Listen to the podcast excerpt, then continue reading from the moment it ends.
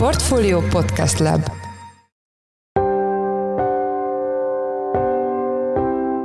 Mindenkit üdvözlünk, sziasztok! Ez a Checklist a Portfolio podcastje augusztus 18-án pénteken. A műsor első részében a hazai vízbázis, a csap és ásványvizek lítium tartalmáról lesz szó, amely koncentráció várhatóan növekszik majd az akkumulátorgyárak elszaporodásával. Mivel a Dunában lévő koncentrációja a lítiumnak jelenleg ugyanannyi, mint a budapesti ivóvízben, hát azt jelenti valóban, hogy a parti kutakon is úgy megy keresztül a lítium, mint kis a vajban. Ha ezt megnövelem, megnövel a koncentrációt a Dunában, ipari szennyvízszer termelés miatt, akkor az a vár lesz várható, hogy az ivóvízünkben is ugyanúgy megjelenik. Vendégünk Zárai Gyula, az MTA doktora, az ELTE Kémiai Intézetének professzor emeritusa, az Ötvös Lórán Kutatóhálózat Ökológiai Kutatóközpont Vízi Ökológiai Intézetének tudományos tanácsadója. A második blogban arról lesz szó, hogy átlépte a bűvös 90%-ot az európai gáztárolók töltöttsége, és ez történelmi csúcsot jelent, arról nem beszélve, hogy idő előtt sikerült elérni ezt a célt. Magyarország uniós összevetésben is jól áll. Erről Weinhard Attillát, a portfólió energiaügyekkel foglalkozó elemzőjét kérdezzük. Én Szász Péter vagyok, a Portfólió Podcast Lab szerkesztője, ez pedig a checklist augusztus 18-án. Most egy rövid szünet, és jövünk vissza.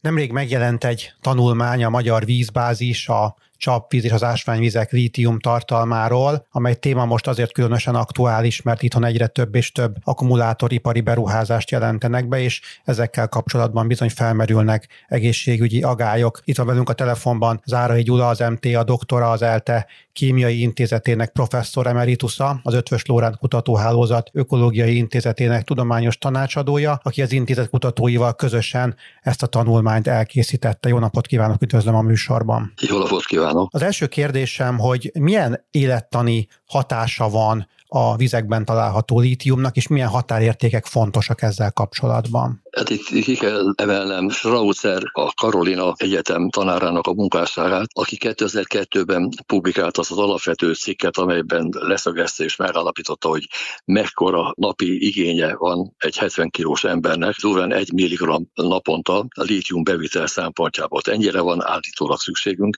Ennek ellenére ezt az elemet még nem nyilvánították hivatalosan a WHO által eszenciális nyomelemnek, de tudnunk kell, hogy erre igenis szükségünk van adott mennyiségben. Az élettani hatása miatt ez rendkívül kritikus. Tudik, azt figyelték meg a kutatók a világ számos országában, hogy a könnyen felvető kémiai formája a lítiumnak a vizekben, elsőbb az ivóvízben és az ásványvízben van, ez könnyen hozzáfér a szervezet, ha folyadék formájában elfogyasztjuk. Ugyanakkor számos egyéb táplálékban benne van, legyenek általában szilárd termékekre kell gondolni, ilyen például például közül gabonafélék, a búza, árpa, rozs, és ehhez ide tartozik például a különböző zöldségek közül a burgonya és a paradicsom. Ezeknek a fogyasztása révén jut be, be a szervezetünkbe lítium, és hát másik kisebb hányatot képviselik a ivóvizek és az ásványvizek. Tehát összességében így azt mondhatjuk, hogy erre szükség van a, szervezetnek. Tudni, ha azt mondják, hogy ha nincs, akkor demencia és különböző pszichiátriai problémák lépnek fel. Most a világ számtalan kutatója valamennyi kontinensen, mint egy három évtized azzal foglalkozott, hogy hogyan is néz ki az ivóvíz lítium koncentrációja és a demenciával küzdő betegeknek a száma, itt egy másik csoport azt nézte, hogy milyen összefüggés van az öngyilkosságok száma és az ivóvíz lítium koncentrációja között.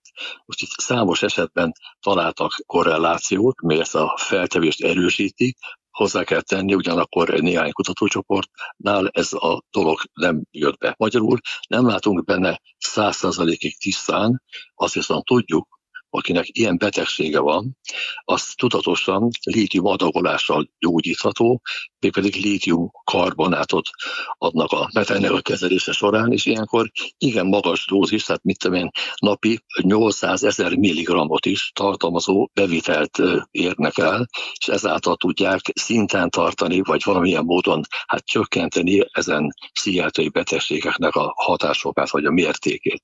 Tehát ilyen összetett a világ, ugyanakkor összesség összességben még azt mondom, hogy a legtöbb kutatási adat arról áll rendelkezésünkre a világirodalomban, hogy a ivóvíz lítium koncentrációja és ezek a pszichiátriai betegségek között van-e egyértelmű korreláció. Ennek függvényében nagyon fontos az, hogy hazánkban is mi a helyzet a lítium-ion akkumulátorok gyártása kapcsán, ami várhatóan a környezetben majd megnöveli a lítium-ionok jelenlétét, és így a különböző vizeinknek a lítium koncentrációját, és az egész tanulmány azt célozta, hogy hol tartunk ma lítium kérdésben Magyarországon, és mi várható, ha ez a akkumulátor fejlesztés és gyártása következtében növekvő tendenciát mutat majd a későbbiekben. Az világos, hogy lítiumra szükség van. Hol van az a határ, amikor már adott esetben lítium túladagolásról beszélhetünk az emberi szervezettel összefüggésben, és ennek milyen következményei, milyen élettani hatásai lehetnek? Azt szoktam mondani ezzel kapcsolatban, hogy általában, hogy minél többet tanulunk, annál jobban rájövünk arra, hogy mennyit nem tudunk. Tehát itt is pontosan ezzel állunk szemben, tehát azt, azt látjuk, hogy milyen összefüggés van például az ivóvíz lítium koncentrációja és a pszichiátriai betegségek, vagy öngyilkosságok száma között.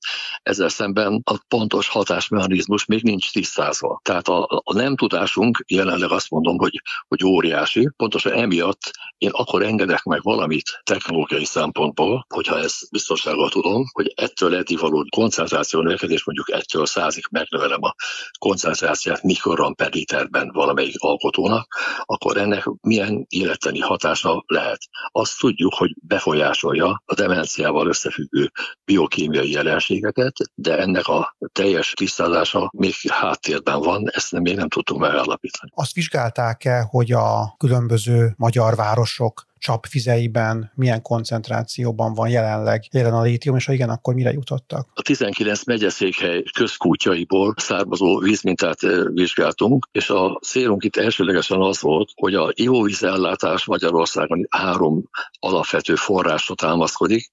Egyrészt vannak a parti szűrési kutak, amikor például Budapest is a Dunából nyeri a Szentendrei szigeten és a Csepel szigeten lévő csápos kutakból a ivóvízünk jelentős részét, amely kiváló minőség. Ugyanakkor tudnunk kell, hogy a lítium koncentráció például ezekben mennyi. Azok városok, amelyek parti kutakból kapják a vízüket, azoknál 3-4 mikrogram per liter a lítium koncentrációja. Tehát ezeknél a legalacsonyabb. Úrok tovább, a másik csoportot jelentik azok a városok, ahol a felszíni tározókból nyerik a vizet. Itt a háromról felugrunk durván 5-re, mikrogram per literre, és a legnagyobb koncentrációt reprezentálják a, a karszvizek, amelyek rétegvizekből, különböző mélységű kutakból nyerik ki az ivóvizet, azoknál általában 8 tehát azt jelenti, hogy nálunk Magyarországon az ivóvízben lévő lítium koncentráció 3 és 8 mikrogram per liter között változik, ami azt mondjuk, hogy ez egy abszolút kellemes és jó átlagérték. A, nézem a különböző irodalmi adatokat, hogy mennyi Amerika, Dél-Amerika különböző pontjain. És már most szeretném megemlíteni, hogy három koncentráció nagyságrend az eltérés. Tehát van olyan, ahol nem három, hanem 3000 texasi adatoknál. És ilyenkor felteszi az ember a kérdést, és megint a biokémikusok még nem tudnak erre választ adni tisztességgel, hogy valaki olyan helyen születik, és ezen adaptálódik, hogy ő neki folyamatosan a lítium koncentrációt tegyük fel, 3000 ppb volt az, az ivóvízben, akkor ő erre akklimatizáló teszt szokta meg, viszont más kérdés az, hogy valaki 3 mikrogram per literen nőtt fel, és akkor hirtelen meglogjuk neki a duplájára. Jelente ez majd későbbiekben bármi bármiféle nehézséget, vagy meg tudjuk -e most jelenleg válaszolni. Tehát most ha azt nézem, hogy ó, hát hogy semmi gond, nyugodtan növekedjen, mert hiszen Amerikában, Texasban ez nem téma, mert hatalmas lítium koncentráció ivóvizet is isznak X helyen. Tehát ez egy megint nyitott kérdés, hogy ha én most megnövelem adott mértékben, akkor ez fogyhat, és emiatt tértünk rá arra az útra is, hogy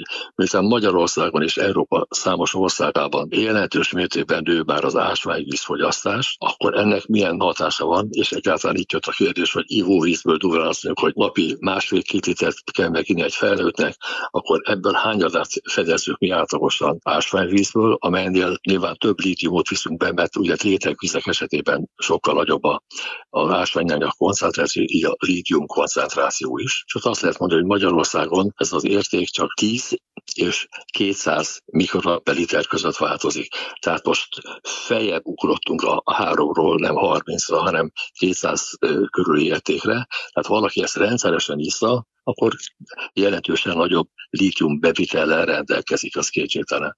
Magyarország a Európában a negyedik helyen van ásványvízfogyasztás szempontjából mi jelenleg durán 100, 120 litert fogyasztunk el évente fejenként. Ez egy szépen növekvő tendencia, amit Magyarország ezen a területen jelenleg képvisel.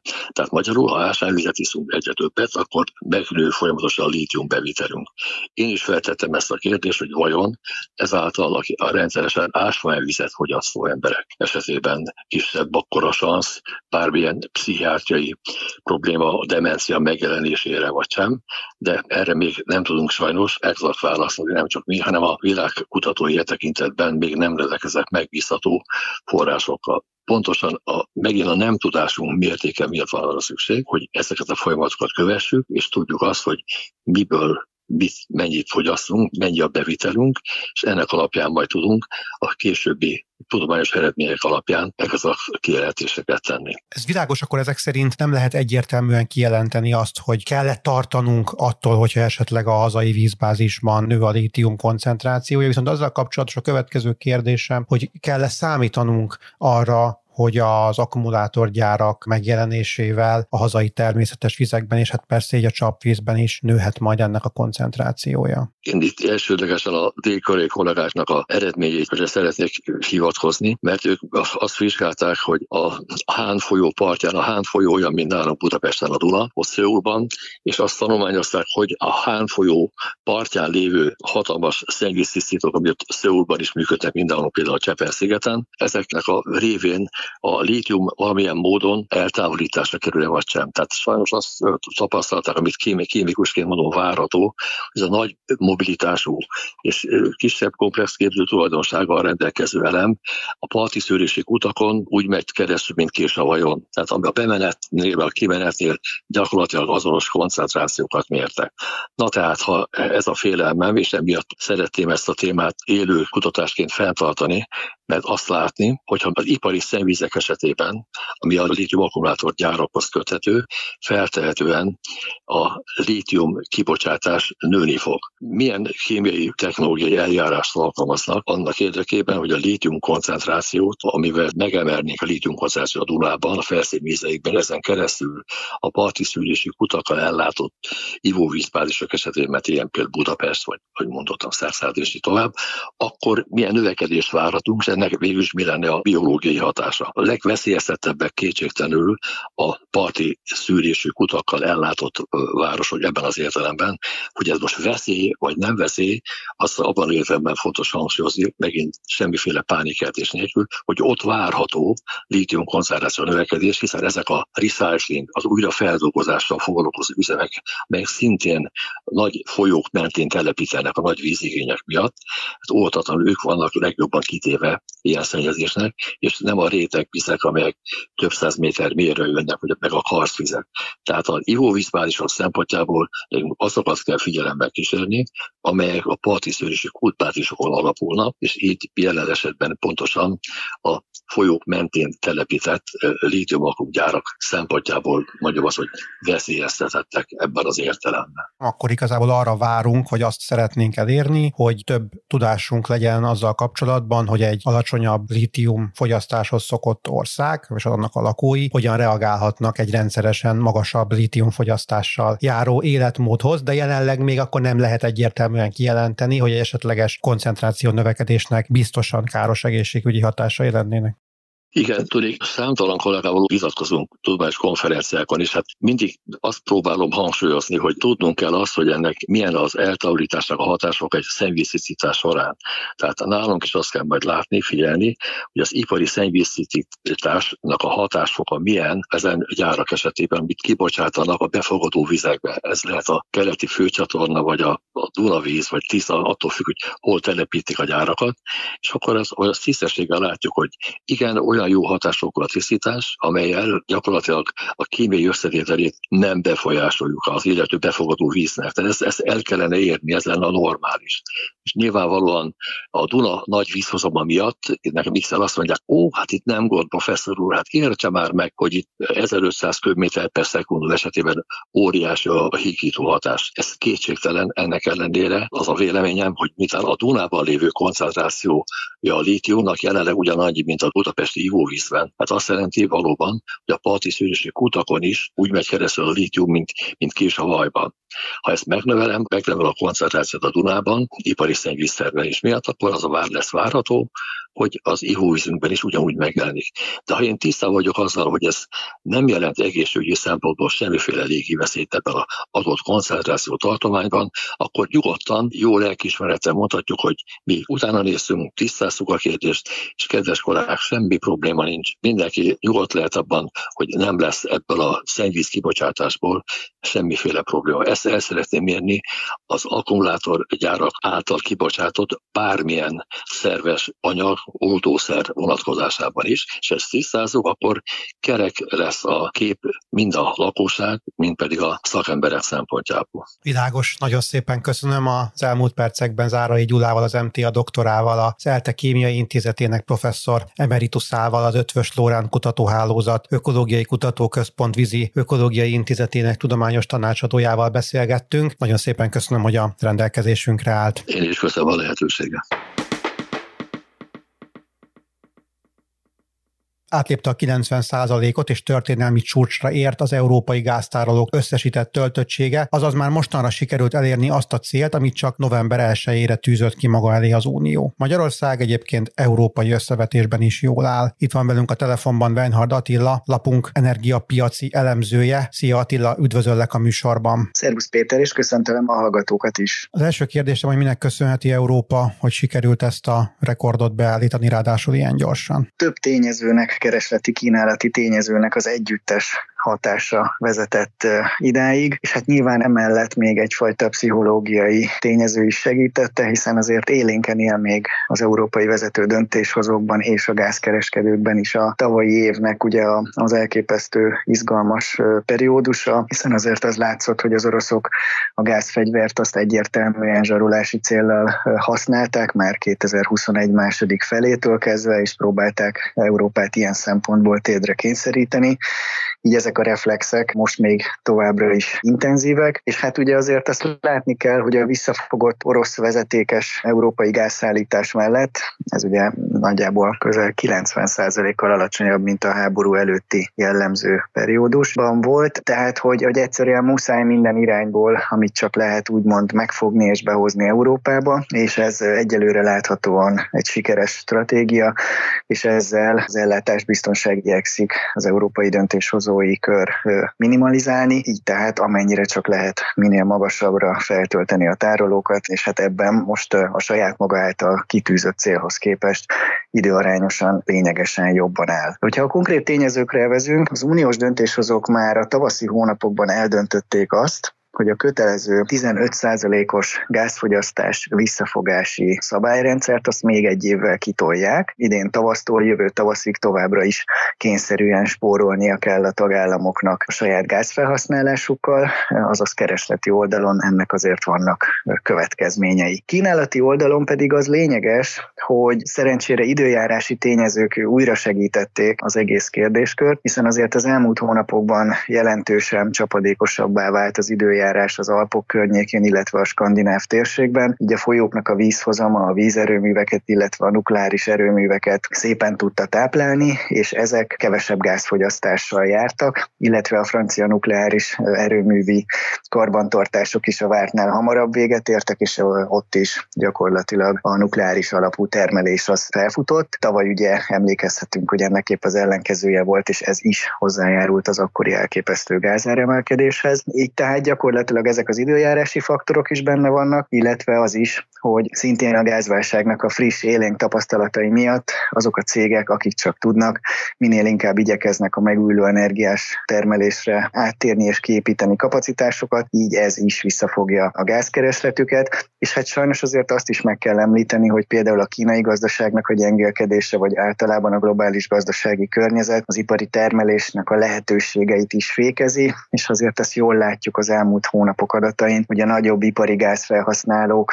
ágazatok, azok masszívan elmaradnak a megelőző évekhez képesti gázfogyasztásukban, így tehát ez a jó pár tényező együtt vezet odáig, hogy egyszerűen a tárolókba lendületesen halad a feltöltés, és elértük ezt a célt. Mik voltak a fő beszerzési források, tehát honnan sikerült Európának gáz szereznie? Hogyha csak a júliusi hónapot nézzük, de egyébként ez az elmúlt jó pár hónapnak a jellemző megoszlása, akkor azt látjuk, hogy nagyjából 40%-os az LNG alapú uniós gázimportnak az aránya, tehát az összes importon belül nagyjából 40% a cseppfolyósított alapú gáznak a behozatala. Ezen belül is ugye jelentős szereplő az Egyesült Államok, illetve Katar, valamint Norvégia, de hogyha csak a vezetékes szállításokra koncentrálunk, akkor Norvégia önmagában 30%-os arányával, vagy annak közeli arányával abszolút a legnagyobb gázellátója az Európai Uniónak.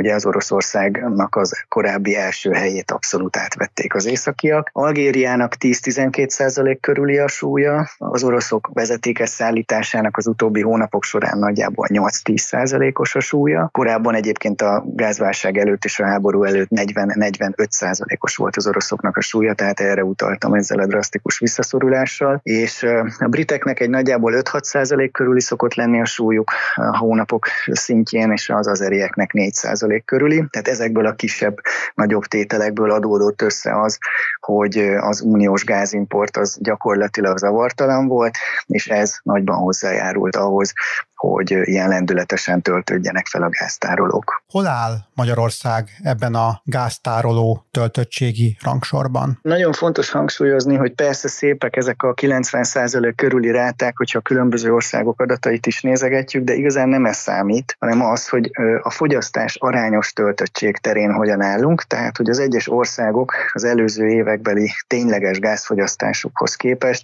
most mennyi gáztartalékot tudnak felmutatni.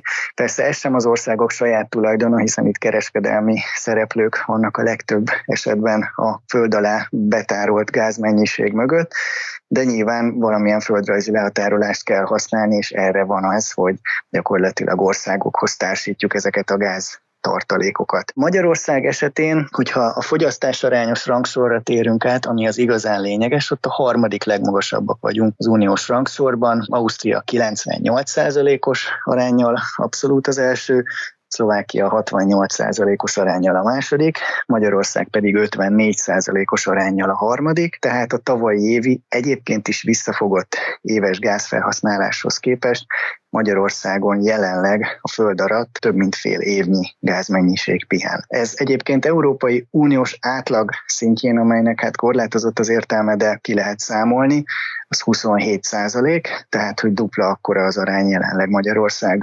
szempontjából, mint az uniós átlag, de egyébként ha az uniós átlagot vesszük, az is azt jelenti, hogy legalább egy negyed évnyi gázmennyiség pihen jelenleg az uniós föld alatti gáztárolókban, tehát ezek a tényezők mind-mind akárhogy is vizsgáljuk, azért összességében azt jelentik, és ki kell mondani, hogy azért ez egy összességében kedvező helyzet, akár megnyugtatónak is nevezhető, de azért egyáltalán nem annyira jó még a helyzet, hogy teljesen hátra lehessen dőlni, hiszen a lényeg az az, hogyha egy tartósan hideg télnek néznénk elébe, és esetleg ezzel egyúttal akár az orosz szállítások terén, akár bármilyen más nagy beszállító felől szállítási akadozások lépnének fel, tehát akár infrastruktúra támadás, valamilyen egyéb üzemzavar, akkor bizony eljuthatnánk oda a tél második felére, a tavaszi hónapokra, hogy bizony kritikus szintre apadnának a föld alatti gáztárolók Európa szerte, hiába indulnánk most ennyire rendkívül magas arányról, 90, akár 100%-ról az őszi hónapokban, tehát magyarul ellátásbiztonsági krízist is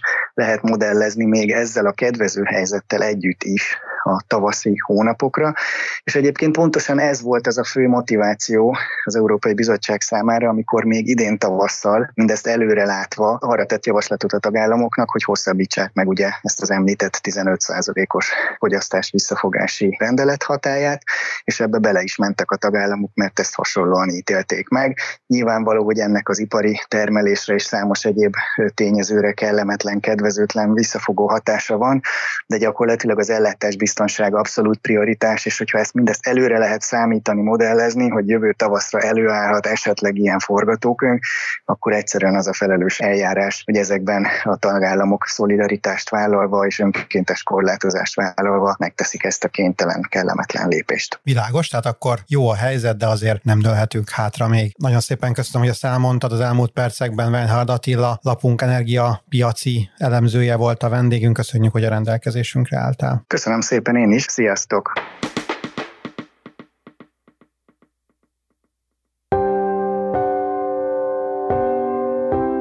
Volt már a Checklist, a Portfólió munkanapokon megjelenő podcastje. Ha tetszett a műsor és nem tetted volna, iratkozz fel a Portfólió Checklist podcast csatornára valamelyik nagyobb platformon, például Spotify-on, Apple vagy Google Podcast-en. Ha segítenél nekünk abban, hogy minél több hallgatóhoz eljussunk, értékelj minket azon a platformon, ahol ezt adást is meghallgattad. A mai műsor elkészítésében részt vett gombkötő Emma, a szerkesztő pedig én voltam Száz Péter. Új műsorral hétfőn jelentkezünk, addig is minden jót, sziasztok!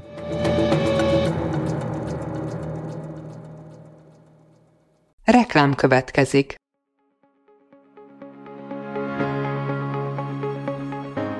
Raúl Müller Lajos vagyok, az Agrárszektor főszerkesztője. Májusban két tematikus konferenciát is rendezünk Kecskeméten az agrofood szektor szereplőinek. A május 22-én tartandó Portfolio Agrofood 2024 konferencia az élelmiszeripari vállalkozások, beszállítóik, a szolgáltató cégek és a kereskedők számára nyújt egyedi betekintést az aktuális trendekbe. A május 23-án megrendezendő Agrofuture konferencia pedig egyedülálló módon tematikus formában foglalja össze a hazai agrárgazdaság fenntarthatósági követelményeit és innovációs lehetőségeit.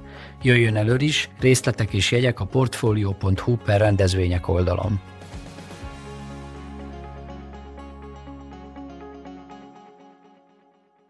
Reklámot hallottak.